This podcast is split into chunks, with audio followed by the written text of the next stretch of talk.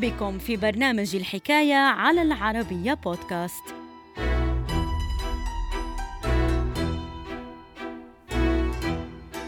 عقب رحيل القيصر نيكولا الثاني أعلنت أوكرانيا استقلالها وحظيت باعتراف من قبل الحكومة المركزية الروسية المؤقتة. تفاصيل الحكاية في مقال للكاتب طه عبد الناصر رمضان بعنوان خلال هذا العام اختال رجل روسي رئيس أوكرانيا المنفي بباريس.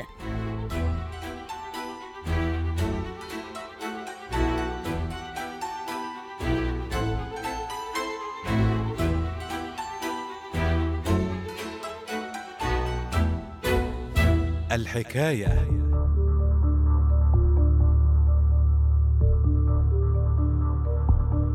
مع نجاح الثورة البلشفية غاصت روسيا في أهوال الحرب الأهلية التي استمرت لأكثر من خمس سنوات وانتهت بمقتل ما يزيد عن عشرة ملايين شخص.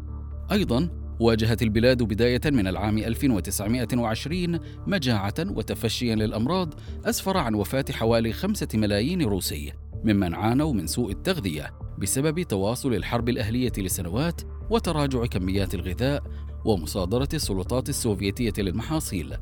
وفي خضم هذه الأحداث كسبت أوكرانيا استقلالها لفترة وجيزة استمرت بضع سنوات. فعقب رحيل القيصر نيكولا الثاني أعلنت أوكرانيا استقلالها وحظيت باعتراف من قبل الحكومة المركزية الروسية المؤقتة التي سبقت استيلاء البلشفيين على السلطة.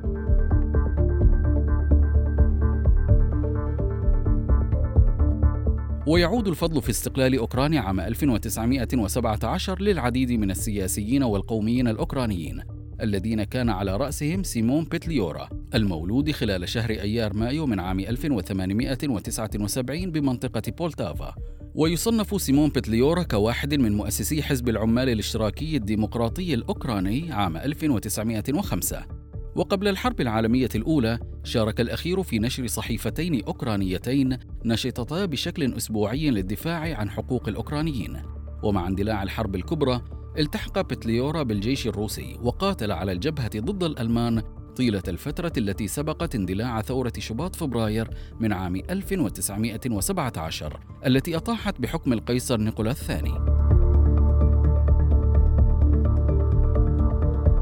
ومع رحيل النظام القيصري وبداية فترة الحكومة المؤقتة لروسيا، التحق سيمون بتليورا بالمجلس الوطني الأوكراني الذي أعلن استقلال أوكرانيا رسميا خلال شهر حزيران يونيو من عام 1917 وحصل على منصب وزير الحربية بالحكومة الجديدة. ومع استقلال أوكرانيا تدخل الألمان بأراضيها ونصبوا حكومة جديدة بها قبل أن يضطروا للانسحاب منها أواخر الحرب العالمية الأولى تزامنا مع عودة سيمون بتليورا الذي استلم زمام الأمور بالبلاد.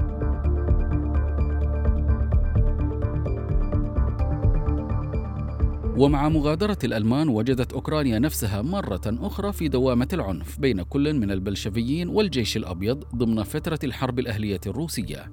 ومع رحيل الجيش الأبيض الذي أقدم أواخر عام 1918 على عزل حكومة بتليورا وقعت أوكرانيا بقبضة البلشفيين. وبسبب ذلك وقع بتليورا تحالفا مع بولندا للقتال ضد الجيش الأحمر بالمنطقة. إلى ذلك تخلى البولنديون عام 1921 عن الأوكرانيين وقبلوا باتفاقية ريغا التي ضمنت استقلال بولندا وكرست سقوط أوكرانيا بقبضة البلشفيين. ليجد بذلك بتليورا نفسه معارضا معزولا من منصبه السياسي بالعاصمة الفرنسية باريس.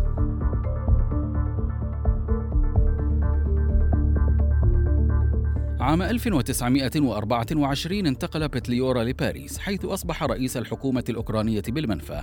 وبالعاصمة الفرنسية تعرض الأخير بعد عامين فقط لمحاولة اغتيال ناجحة. قادها يهودي روسي ذو ميول شيوعية وأناركية.